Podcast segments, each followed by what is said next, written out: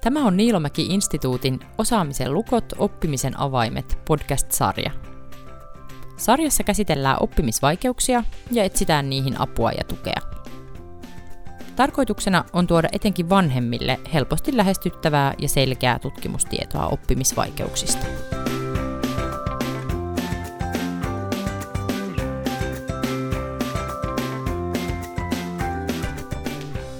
Moikka! Ja tervetuloa ensimmäiseen jaksoon tänne Niilomäki-instituutin uuteen oppimisvaikeus-podcast-sarjaan. Mun nimi on Aino Elomäki ja olen psykologi ja toimittaja. Tänään me startataan puhumalla oppimisvaikeuksista yleisesti.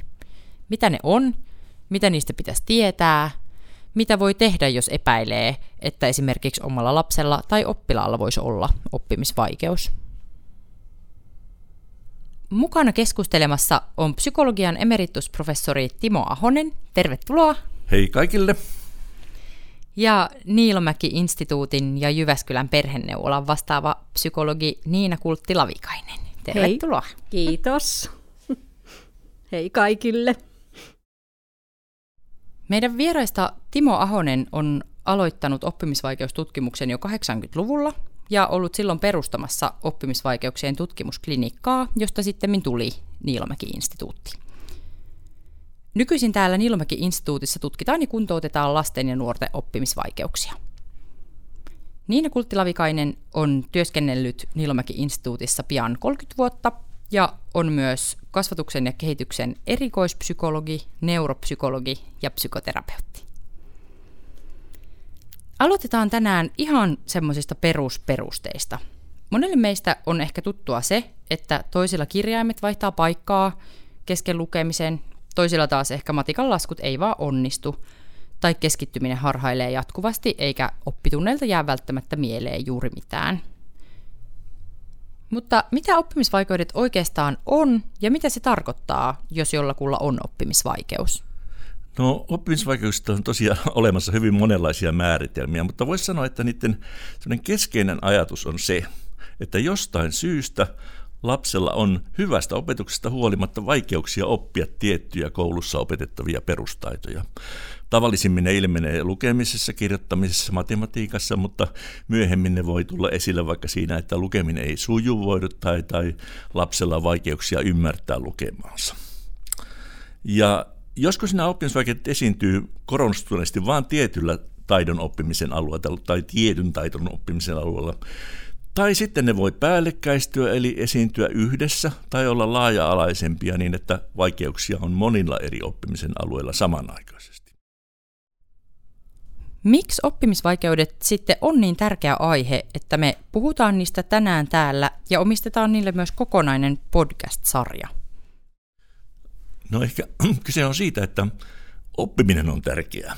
Siis nykyaikainen yhteiskunta vaatii meiltä jatkuvasti niin kuin uuden oppimista ja, ja me puhutaan elinikäisestä oppimisesta, eli ei, ei riitä se, että me vaan käydään joku koulu ja saadaan joku ammatti ja sitten me te, toimitaan sen ammatin piirissä niin kuin elämämme, vaan, vaan meitä vaaditaan aikamoista joustavuutta ja, ja, ja uusien asioiden omaksumista.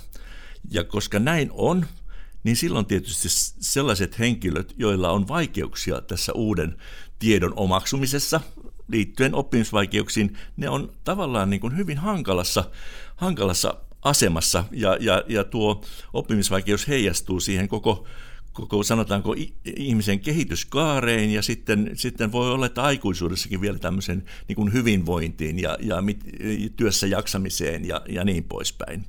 Ja oppimisvaikeudet on sillä tavalla mielenkiintoinen ilmiö, että eihän ne näy niin kuin ihmisestä mitenkään ulospäin. Ei semmoinen ihminen, jolla on, on vaikka lukemis- ja kirjoittamisvaikeus, näytä mitenkään erilaiselta kuin sellainen ihminen, joka lu, lukee sujuvasti. Eli ne on tämmöisiä piilossa olevia asioita, jotka on, on sillä tavalla niin kuin hankalia, että, että koska toisaalta olisi tärkeää, että ne saadaan niin kuin esiin.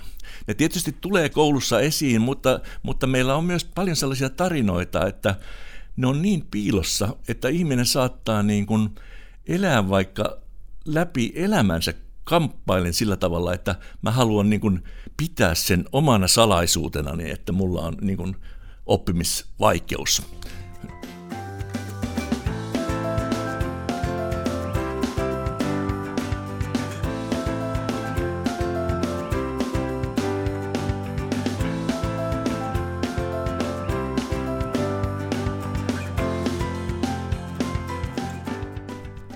Entäs sitten, jos miettii huolestuneen vanhemman tai opettajan näkökulmasta, niin mitkä on sellaisia merkkejä, joista voisi päätellä, että lapsen tai nuoren haasteissa voisi olla kyse jostakin oppimisvaikeudesta.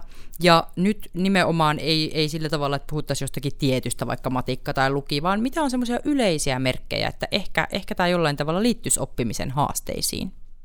Vanhemmat on niitä henkilöitä, jotka on, on to, arvokkaita huomaamaan niitä merkkejä, että siellä, siellä tota koulussa nyt ja oppimisessa välttämättä kaikki ei, ei suju niin kuin tota, mitä tämä järjestelmä odottaa.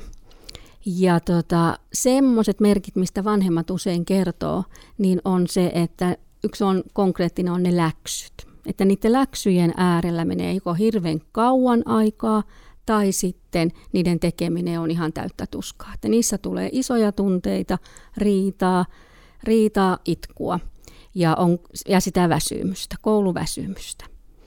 Ja toinen on sitten se, että, että vastaava vähän, että niissä koke, kokeisiin kertaamisessa, että se on semmoinen koko perheen urakka. Joku äiti joskus sanoi, että hän tota, töistä lähtiessä katsoi Vilmaa ja huomasi, että kahden päivän päästä on, on tota, historian koe ja sanoi, että se olo, mikä äidille sitä heräsi, että ei ole todellista, en jaksaisi. Että se on niin kuin sekä vanhempien että lapsen urakka, kun niihin kokeisiin kerrataan. Toiset vanhemmat on sitten saanut sitä, sanonut sitä, että he havahtu siitä, että kotona tehtiin iso työ niihin kokeisiin lukemisessa, mutta sitten tota, se koe, koe ei kuitenkaan näyttäyty, että, että siinä se oppiminen ei kuitenkaan sitten vastannut tavallaan, että se työmäärä suhteessa siihen oppimisen etenemiseen, niin tuntuu, että siinä on niin kuin semmoista ristiriitaa. Ja yksi oire sitten, mikä voi olla, mihin vanhemmat havahtuu, niin on se, että lapsella alkaa tulla erilaisia fyysisiä oireita. Päätä särkee, kun on koulupäivä. Vatsa on kipeänä. Ja, ja yksi merkki hälytys voi olla siitä, että miten lapsi puhuu, kommentoi koulua. Hän ei halua lähteä kouluun tai, tai tota, on, on niin kuin juuri, juuri tota jotain sellaisia asioita, jotka siinä sitten kiinnaa. Että yksi asia, mikä siellä, mitä on hyvä tarkkailla, niin on sitä lapsen käyttäytymistä – että se osaamattomuus, mitä lapsi kokee siellä, siellä tuota kouluasioiden äärellä ja näiden oppimisvaikeuksien vuoksi, se herää, herättää kurjaa tunnetta.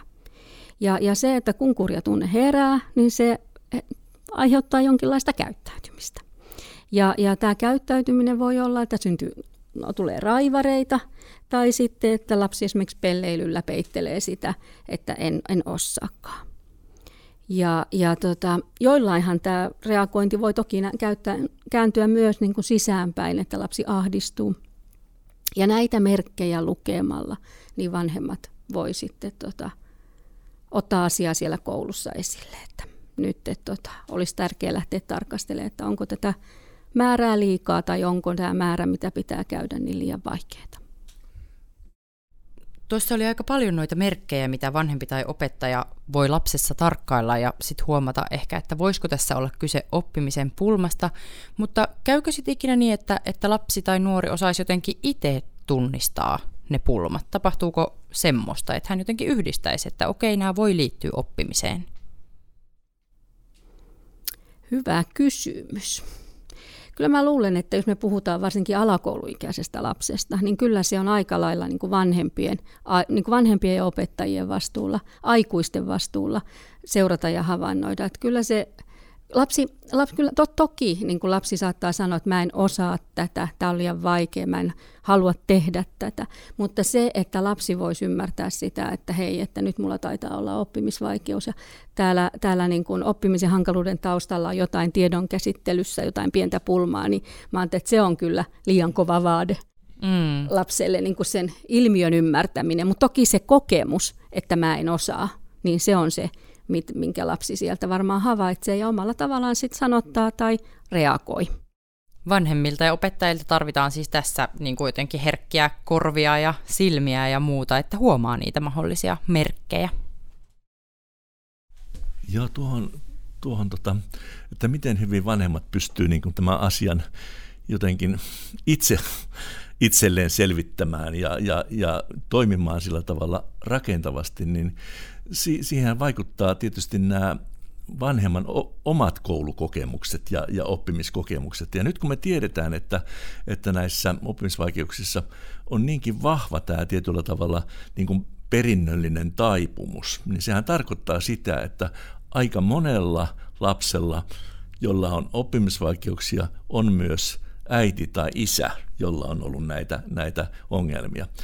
Ja, ja nyt se, että, että kuinka hyvin tämä, tämä vanhempi on tullut sinuksen ongelman kanssa, eli että pystyy ajattelemaan sillä tavalla, että, että tämä oppimisvaikeus on niin kuin tavallaan yksi osa minua, mutta, mutta ei, ei sillä tavalla leimaa minua, niin, niin se tietyllä tavalla helpottaa sit siihen, että, että, että vanhempi voi jotenkin niin kuin kuulla niitä, sitä lapsen niin kuin ahdistusta ja, ja hätää siinä tilanteessa ja toimia, toimia tota rakentavasti. Jos taas tämä, tämä asia on sille vanhemmallekin vielä semmoinen niin kuin purkamaton möykky, niin silloin sit se voi olla hyvin niin kuin ahdistamaa, että, että se nostaa pintaan ne vanhat koulukokemukset, että käykö nyt mun lapselle ihan samalla tavalla kuin mulle kävi, joutuuko se käymään tämän saman jutun jotenkin läpi, jo, jo, joka mullekin tapahtui, ja silloin niin kuin sen, sen vanhemman niin kuin toiminta siinä, siinä lapsen tukemissa ei varmaan ole sellaista ihan niin, kuin, niin hyvää kuin se vanhempi haluaisi, vaan helposti se vanhemman oma niin kuin ahdistus välittyy siihen, millä tavalla hän niin kuin patistaa ja yrittää saada sen lapsen niin kuin vaan tekemään ja tekemään ja tekemään niin, että se, se oppi menisi perille, jos näin voi sanoa. Eli vanhemmilta siis tavallaan vaaditaan myös sitä, että he jotenkin käy läpi sitä ehkä omaa taustaa, jotta he sitten pystyy, pystyy parhaiten lasta tukemaan. Ja mennäänkin kohta sitten lisää siihen, että mitä vanhempi voi oikeastaan tehdä, jos hän, hän tämmöistä oppimisvaikeutta huomaa. Entäs sitten, jos vanhempi tai opettaja on huomannut tällaisia merkkejä, joita me äsken käytiin läpi, ja ajattelee, että joo, tässä voisi olla mahdollisesti kyse oppimisvaikeudesta, niin mitä silloin voi lähteä tekemään? Jos ajatellaan se ihanteellisessa tilanteessa se, että kun aikuinen huomaa, että nyt tässä lapsen oppimisessa on jotain, mikä mua mietityttää, niin kaikkein tärkeintä on se, että ei jää sitä asiaa miettiä itsekseen. Vaan se, että jos sen havainnon tekee vanhempi, niin vanhempi ottaisi yhteyttä hyvin, hyvin olemattomalla kynnyksellä opettajaan. Ja, ja tota, koulussa sitten on tavannut sanoa, että siellä on semmoinen lapsen oma tiimi, Siinä opettajat, luokanopettaja, erityisopettaja, jos me puhutaan alakouluikäisestä lapsesta, ja sitten vanhemmat. Ja nämä aikuiset ja lapsen, lapsen kehitys huomioiden, niin lapsi toki itse siinä sitten pohdinnassa myös. Ja tärkeää, että se lapsenkin näkökulma tulee kuulluksi. Mutta tällä niin kuin lapsen lähitiimillä lähdetään miettimään sitä, että mikä, miltä tämä lapsen oppiminen näyttää ja, ja koulunkäynti ja minkälaiset asiat siellä aikuisia murehduttaa. Ja usein tällä tiimillä niin niitä ratkaisuavaimia löytyy siihen, että miten saadaan se lapsen oppiminen sitten tuettua, jotta se hyvä olo siellä koulussa opeteltavia asioiden äärellä niin kuin palaa ja, ja pystyy tota, jatkumaan. Sitten jos näyttää siltä tai tuntuu siltä jostakusta tästä lähitiimin ihmisistä, eli vanhemmista, opettajista, lapsista itsestään siltä, että että nyt ei, niin kuin aikuiset ei saa kiinni, että miksi tämä lapsi ei opi tai miten tämä lapsen oppimista tuettaisiin. Niin sitten lähdetään hakemaan apuja siihen. Ja ko- nyt tämän päivän koulussahan se on luontevasti, kouluissa on tämä oppilashuoltotyöryhmä ja siellä usein se on psykologi, joka on sitten nimenomaan niin koulutettu näiden asioiden ymmärtämiseen ja selvittämiseen. Ja tätä psykologia pyydetään sitten siihen tiimiin mukaan. Ja, ja psykologi tuo sitten se oma asiantuntemuksensa ja mahdollisesti sitten työvälineitä ihan, että tehdään niitä selvittelyitä vähän tarkemminkin. Mutta olennaista on se, että löytyisi niihin kahteen ydinkysymykseen niin kuin riittävä ymmärrys. Miksi lapsi ei opi, että mit, mitkä asiat sitä selittää ja sitten toisaalta, että miten sitä tukee. Tämä oli kyllä erittäin, erittäin tärkeä pointti ja hyvät selkeät kaksi kysymystä, joilla lähetään. Mutta mietin sellaista tuosta, että se on tärkeää, että vanhempi tai opettaja, että, että otetaan heti sitä yhteistyötä kehiin, Mutta missä vaiheessa tämä asia sitten niin kuin esitellään lapselle tai miten hän, häneltä sitten niin voitaisiin tästä kysyä? Siis se, että, että mä ajattelen niin kuin, toki riippuen lapsen kehitys, että minkä ikäisestä lapsesta on kyse, niin tota, mitä isompi lapsi on, sitä paremmin hän pystyy niin kuin kuvaamaan, tunnistamaan omaa tilannettaan, tarkastelemaan omaa oppimistaan, mutta kyllä jo ihan hirveän pienet koululaiset, ihan ekaluokkalaiset pystyy omalla tavallaan kertomaan siitä. Ja mä ajattelen, että, että ihan, ihan heti, kun aikuiset tästä niin kuin pohtii, niin tota, hyvin, hyvin siinä alkumetreillä sitten lapselta kysytään, että miten sä ajattelet, minkälaisia ne tilanteet on. Että huomioiden lapsen tilanne. Ja, ja sitten se, mikä on olennaista, että sitten kun aikuiset saa ymmärryksen, että no miksi tämä oppiminen ei suju, niin kyllä se on hirveän tärkeää, että se asia käydään myös lapsen kanssa. Selitetään lapselle, lap, lapsen kehitystaso huomioiden, että, minkälaisi, että mi, mistä on kyse. Ja, ja tota, minkälaiset pikkutaidon hankaluudet tai harvemmin tiedon käsittely, tiedon käsittely on enemmän sitä aikuisten terminologiaa, niin lapselle voi sanoa, että tämmöisistä pikkutaidon pulmista on kyse, että tämä laskeminen tai lukeminen tai kirjoittaminen tai englannin oppiminen ei suju. Ja, ja se, että lapsi saisi niin kuin sen oman, omat sanat siihen, että sen sijaan, että hän tarvitsee miettiä, että mä oon huono, mä oon tyhmä, vaan että hän voi niissä tilanteissa ajatella, että – että tämä ei nyt sujunut, kun tässä kohdin se, se tota, vaikka se puhe, puheen se tarkka kuuntelu ei onnistunut. Et miten se on sitten lapselle sanotettukaan. Mutta semmoinen hahmoton, hahmoton möykky saisi sanat ja hahmon, niin se olisi tärkeä.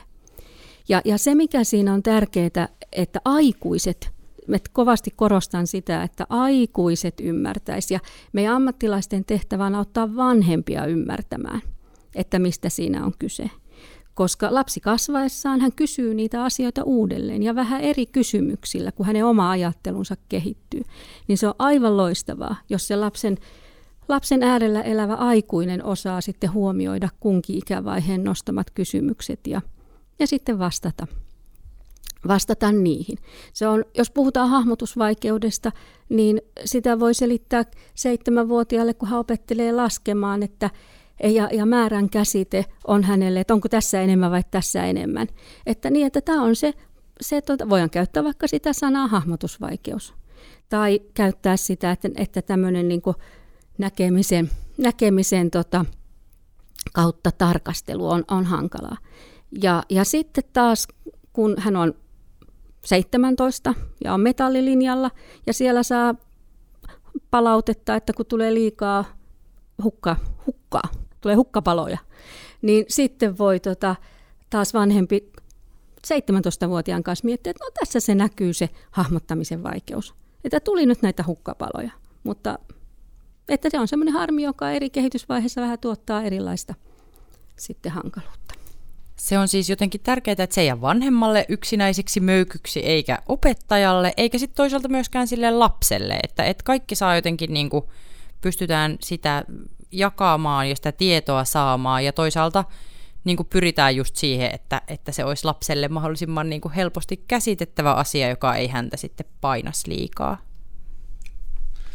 Joo, tuo on tosi tärkeä asia ja siihen liittyy minusta myös sellainen kysymys, jonka usein kuulee esittävän, esitettävän, että minkä takia täytyy nyt sitten tutkia niin tarkkaan esimerkiksi psykologin kaikkia lapsen niin kuin erilaisia taitoja ja niin poispäin, ja siihen käytetään vaikka useampikin tunti ja kerätä havaintoja erityisopettajalta ja niin poispäin. Mutta se liittyy minusta niin kuin siihen, että tämmöinen asioiden tarkka ja huolellinen niin kuin selvittäminen, se, sillä ensinnäkin osoitetaan kunnioitusta – sitä lasta kohtaan. Eli sillä tavalla, että se lapsen asia on niin tärkeä, että useampi aikuinen haluaa auttaa häntä siinä, että miten tämä asia voitaisiin niin paremmin ymmärtää. Ja silloin se, jo se, että tehdään tämmöinen niin kuin laaja arviointi, niin se toimii tietyllä tavalla jo, niin kuin voisiko sanoa, auttavana ja kuntouttavana toimenpiteenä, vaikka ei heti osata sanoa, että mikä tähän on juuri se täsmä niin kuin hoito tai, tai apukeino, koska juuri niin kuin tota, Niina tuossa kuvasi, niin se semmoinen tarkka kuva siitä omasta pulmasta, niin se rajaa niin kuin sitä semmoista ahdistuksen yleistymistä koskemaan sitä lasta niin kuin kokonaisuudessa. Eli että, että lapsella ei tulisi semmoinen tunne, että mä olen huono kaikessa. Mä olen meidän luokan huonoin, vaan, vaan, vaan että, että mä voin sanoa, että mä oon aika hyvä kyllä jalkapallossa tai jossain muussa, mutta mulla on tämä ongelma, että mä luen tosi hitaasti.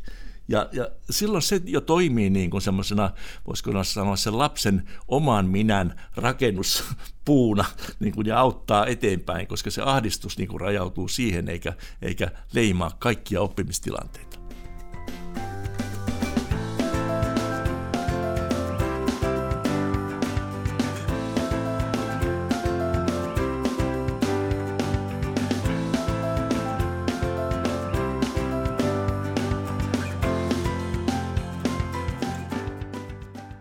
Juttelin tämän jakson taustahaastatteluksi semmoisen parikymppisen opiskelijan kanssa, jolla on tämmöinen luki, eli lukemisen ja kirjoittamisen ö, tyyppinen vaikeus. Ja hän kertoi siitä, että, että miltä se tuntui, niin silloin kun hän oli just pieni koululainen, niin hän kertoi, että siihen asiaan liittyy paljon ahdistusta, etenkin silloin kun oli sellaisia oppitunteja, jossa harjoiteltiin lukemista, niin hän kertoi, että pelotti mennä niille tunneille – ja sitten se myöhemmässä elämän vaiheessa näkyi niin, että kun tuli vieraita kieliä, niin ne läksyt tuntui niin ylivoimaisilta, että hän ei vaan saanut niitä tehtyä. Ja sitten hän kertoi, että hän oli esimerkiksi piilottanut englannin kirjan sen takia, että, että jotenkin lapsen logiikalla ajattelee, että jos sitä kirjaa ei ole, niin niitä läksyjäkään ei voi tehdä.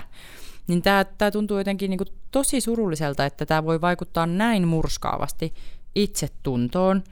Niin miten aikuinen tai vanhempi pystyy niin kuin tämmöisessä tilanteessa tukemaan lasta? No mä ajattelen, että varmaan se yksi olennainen asia siellä on se, että, että se, että se asia, että aikuinen ymmärtää, mistä siinä on kyse. Aikuinen pystyy niin kuin tuomaan lapselle sitä sen ymmärryksen, että se ei ole niin kuin kokonaisvaltainen asia. Tämä on tämmöinen harmi, joka näkyy näissä tilanteissa. Ja se, että aikuiset auttaa. Meillä on tänä päivänä niin kuin hirveästi erilaisia, meillä on esimerkiksi äänikirjoja. Historian kuluessa vanhemmat on lukuisia oppikirjoja lukeneet ääneen lapsille ja sitä tehdään yhä vielä, mutta sen rinnalle on nyt tullut, että on näitä äänikirjoja saatavilla. Me voidaan hakea että miten niin kuin aikuiset voi auttaa antamalla opettajat voi antaa tiivistelmärunkoja lapsille osoittamalla, että tuossa on ne tärkeät asiat. Että, ja se, että sitä asiaa ei yritetä niin kuin lakasta matoalle piilotella, mutta se, että tämä on tämmöinen harmi ja, ja tota, on hirveästi asioita, joihin se ei vaikuta, mutta tota, näissä kohdin se näkyy ja näissä kohdin aikuiset auttaa. Joo, se tuo liittyy varmaan just siihen, että se, se oppimisvaikeuden esiintyminen ei, ei saisi värittää sitä kokonaiskuvaa, joka meillä lapsesta on ja joka hänelle erityisesti itselleen rakentuu, että siitä, että millainen lapsi hän oikeastaan on. Siis voisi sanoa näin, että ei ole olemassa oppimisvaikeuslapsia, vaan, vaan on olemassa lapsia, joilla on oppimisvaikeus. Mutta tuo oppimisvaikeus on vain yksi laps, lasta niin kuin tavallaan kuvaava yksilöiden piirre monien muiden monien piirteiden joukossa. Eli lapsi on vaikka sosiaalisesti hyvin taitava, osaa eläytyä toisten ajatuksiin, tunteisiin, näppärä erilaisissa rakentelutehtävissä ja kiinnostunut monesta maailman asioista. Siis vaikka kuinka paljon erilaisia asioita, missä hän on taas niin kuin samanlainen kuin monet muut, mutta hänellä on tämä yksi niin kuin piirre, joka, joka tietyllä tavalla on se, mikä hän, hän joutuu niin kuin jotenkin käsittelemään ja ottamaan itse haltuun. Ja tarvitsee siinä aikuisen apua. Joo, eli jotenkin vanhempien tehtävänä on myös niin kuitenkin laittaa sitä mittakaavaan ilmeisesti, että tämä on tällainen pieni asia, pieni osa niin kuin taidoista ja sinä oot niin paljon muita asioita ja sulla on niin paljon muita ominaisuuksia – ja taitoja. No, minusta tuo mittakaava-asia on, on erittäin hyvä, hyvä tiivistys ja, ja, ja tärkeä, tärkeä, koska nimittäin siinä, siinä kun perheessä eletään tuommoisia aikoja, mistä, mitä Niina tuossa niin hyvin kuvasi, milloin siitä koulusta ja niistä läksyistä on tullut se mörkö ja paineaine, niin se, se mittakaava usein niin kuin tavalla sumentuu. Eli se, se, se yksi asia niin kuin värittää sitä sitä elämää, niin kuin se äiti, joka miettii, että nyt tulee ne hissan kokeet ja, ja, ja mun täytyy niin kuin nyt vaan jaksaa auttaa sitä, sitä lasta niissä. Että, että on toinen tärkeä juttu. Vedetään sitten vähän yhteen tätä ensimmäistä jaksoa. Jos jotakin tästä jaksosta jää sun mieleen, niin mitkä olisi pari semmoista tärkeintä asiaa, mistä, mitä tästä kannattaa mukaansa viedä?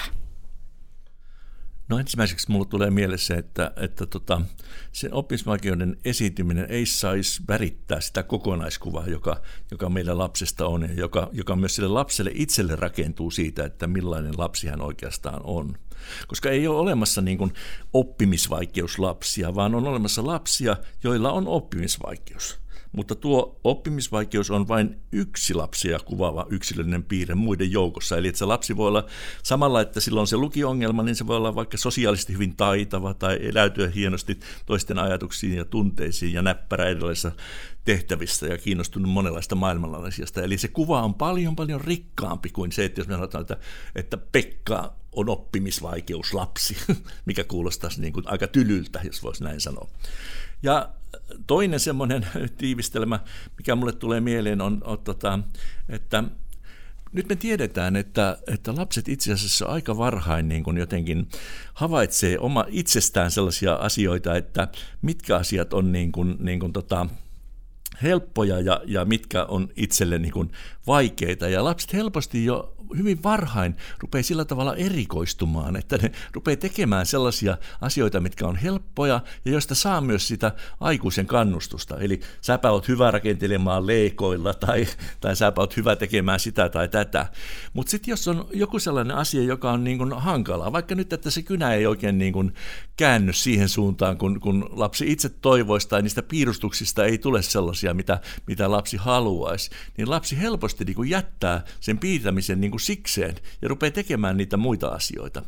Ja silloinhan siinä käy niin, että kun lapsi tavallaan niin kuin hyvin varhain erikoistuu, että en ole kynämies, mutta olen hyvä rakentelija, niin silloin hän, jää, hän ei harjoittele sellaista aika tärkeää taitoa, mikä tulee sitten esille koulussa. Ja, ja, ja nyt, niin kun jos me ajatellaan sitä aikuisen niin kun, roolia tässä tilanteessa, niin se on varmaan se, että, että miten, miten kekseliäästi ja sinnikkäästi me osattaisiin niin kuin tarjota lapselle sellaisia virikkeitä, jotka liittyy just niihin asioihin, mitä lapsi mielellään niin kuin välttäisi.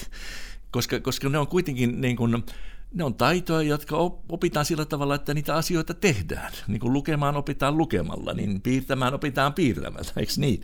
Niin silloin tota, ollaan, ollaan niin kuin jotenkin siinä asian niin kuin ytimessä ja, ja tämmössä, että mikä on semmoinen opetuksen haaste, että miten me saadaan lapset tekemään sellaisia asioita, jotka ei vielä silloin tullut hyvältä, mutta voi tuntua hyvältä vähän ajan päästä, kun se taito, taito niin kuin kehittyy, mutta se vaatii tietynlaista ponnistelua, niin kuin oppiminen usein vaatii.